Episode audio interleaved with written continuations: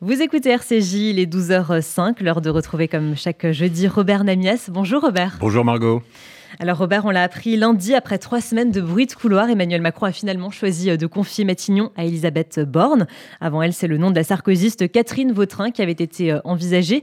Est-ce qu'on peut dire que finalement le chef de l'État a fait euh, le choix de la continuité et du moindre risque? On parlait notamment d'Elisabeth Borne comme du plan B. C'est pas du tout un plan B, parce que, euh, souvenez-vous, au moment de l'élection d'Emmanuel Macron, euh, dès le 24 avril, au soir, on, a imaginé, et euh, il était au contraire déjà très probable, que la successeur ou la successrice, je ne sais pas très bien ce qu'il faut dire aujourd'hui, de Jean Castex, ce serait Elisabeth Borne.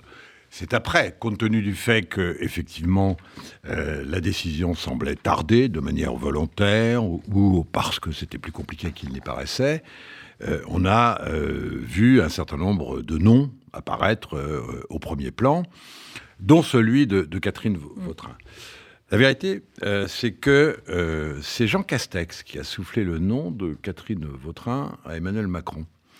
Et vraisemblablement, pendant quelques heures, Emmanuel Macron a euh, trouvé que l'idée était intéressante. Quant à savoir, on ne le saura vraiment jamais, Certains disent que c'est carrément un leurre. Pas tout à fait, car encore une fois, le nom a été mis sur la table par celui qui est aujourd'hui l'ancien Premier ministre. Mais quant à savoir euh, si vraiment Emmanuel Macron avait décidé de nommer euh, Madame Vautrin et que finalement il a reculé parce que on l'a beaucoup dit, il y a eu euh, un petit mouvement de, révolte, entre guillemets, enfin de vraie révolte, euh, par euh, une partie de, la majorité d'Emmanuel Macron, qui était choquée des prises de position de Catherine Vautrin, notamment concernant le mariage pour tous. Il est possible que le président ait reculé, il est possible que ce soit à l'heure. Je l'ai déjà dit ici à ce micro, ce qui se passe dans la tête du président de la République lorsqu'il nomme un Premier ministre reste et restera à jamais dans la tête du président de la République.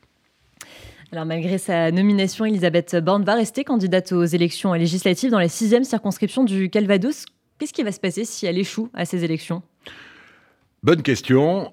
Euh, la tradition républicaine, et notamment de la cinquième depuis longtemps déjà, fait qu'en principe, un ministre, qui plus est euh, la première ministre, euh, battue, remet sa démission au président de la République parce qu'elle est désavouée au niveau local euh, et, électoral. Mais cela étant, ça ne veut pas dire d'abord que Emmanuel Macron, surtout quand on connaît euh, le président, accepte cette démission, donc elle pourrait, pour répondre à votre question directement, fort bien être battue et poursuivre malgré tout euh, sa tâche à la tête du, du gouvernement. Ça, c'est le premier point. Le deuxième, quand on regarde la circonscription, objectivement, elle a été choisie parce qu'elle est quand même très favorable à la majorité euh, présidentielle. Je ne dis pas qu'elle est acquise, jamais une élection est acquise, mais elle est très favorable à la majorité présidentielle et Elisabeth Borne prend finalement quand même assez peu de risques. Au fond, qu'est-ce qu'on aurait dit si elle n'avait pas été candidate? Qu'elle se dérobait, qu'elle était euh, nommée première ministre alors que jamais elle n'avait été confrontée comme Emmanuel Macron, enfin c'est un cas particulier, euh, à l'élection, quelle qu'elle soit, quelle qu'en soit la nature, qu'elle n'avait aucun lien avec euh, le terrain, et donc elle aurait été euh, très critiquée. Alors, j'entends bien qu'il va y avoir des critiques sur le fait qu'elle a peut-être autre chose à faire, même dans les trois semaines qui viennent, que de faire campagne dans le Calvados. Mais enfin, euh, compte tenu de la situation, c'est plutôt une bonne chose qu'elle soit candidate.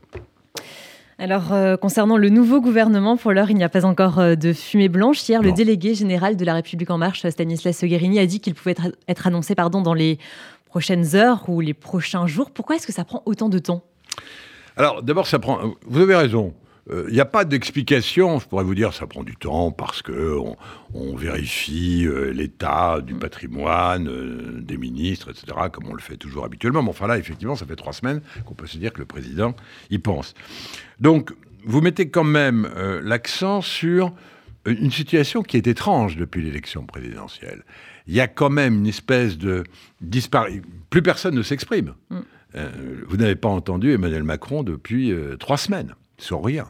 Vous l'avez euh, simplement vu euh, euh, à travers quelques photos ou quelques vidéos, avoir des conversations téléphoniques avec euh, Zelensky. C'est à peu près la seule activité, non pas que ce soit la seule activité du président, mais la seule qui ait été rendue publique.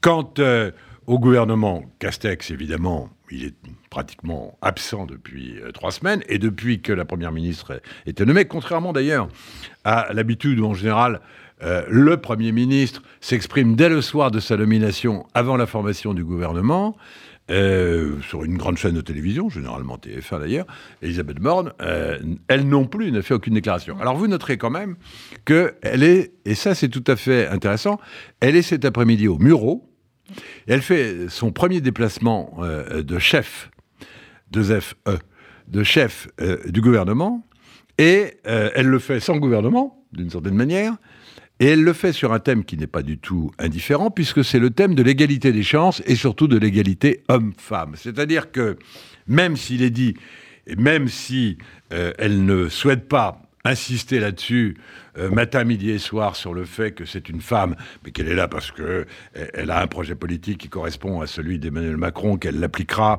et puis que par ailleurs elle a, un parcours qui montre ses compétences. C'est là-dessus qu'elle veut insister. Mais enfin, quand même, dès seul, la seule déclaration qu'elle ait faite, c'est-à-dire sur le perron de Matignon, elle avait insisté pour dire que son parcours devait être, au fond, non pas simplement un exemple, mais un encouragement pour toutes les petites filles euh, de ce pays. Et le fait de choisir, avant même de former son gouvernement, le thème de l'égalité femmes-hommes, n'est pas indifférent. C'est-à-dire que malgré tout, on voit bien que, euh, en les cas au début, euh, Elisabeth Borne va bien souligner et bien marquer que c'est une femme qui est à Matignon, et notamment pour tout ce qui concerne les questions de société, les questions d'égalité homme-femme. Et c'est finalement, à mon avis, ce sera un marqueur plus important qu'elle ne voulait le laisser penser au début. Alors, dernière euh, question, Robert, c'est autour de la polémique euh, du Burkini dans les piscines municipales à Grenoble. Est-ce que cette affaire vient finalement quand même un petit peu parasiter la campagne qui se joue à Gauchamp Complètement. Mm. Pas un petit peu, euh, complètement. et avec d'autres affaires, d'autres natures. D'ailleurs, parce que ce sont. Je ne sais pas si vous avez vu la réaction euh, de Madame Rossignol, sénateur socialiste, hier, elle était d'une vigueur extrême, puisqu'elle a traité de crétin le, maire de, Grenoble, ce qui n'est quand même pas. Elle est socialiste, n'est-ce pas? Elle est socialiste, et dans le camp de ceux qui ont adhéré aux accords de NUP. NUPES. Donc, euh, c'est quand même. Et elle dit quelque chose qui est tout à fait juste. Elle, elle dit que ça pollue complètement la campagne euh, de NUPES et que d'autre part, ce sont des thématiques euh, uniquement de droite, voire et surtout d'extrême droite, et qui en général euh, servent à l'extrême droite pour faire campagne, mais jamais euh, l'extrême gauche. Donc c'est d'une totale maladresse, et si ça n'est pas une maladresse politique, ça pose quand même des vraies questions de fond dont il n'est pas temps de, de, débattre à cet instant. Mais ça reste une question qui manifestement, on l'a bien vu depuis 48 heures, gêne considérablement les proches de Jean-Luc Mélenchon.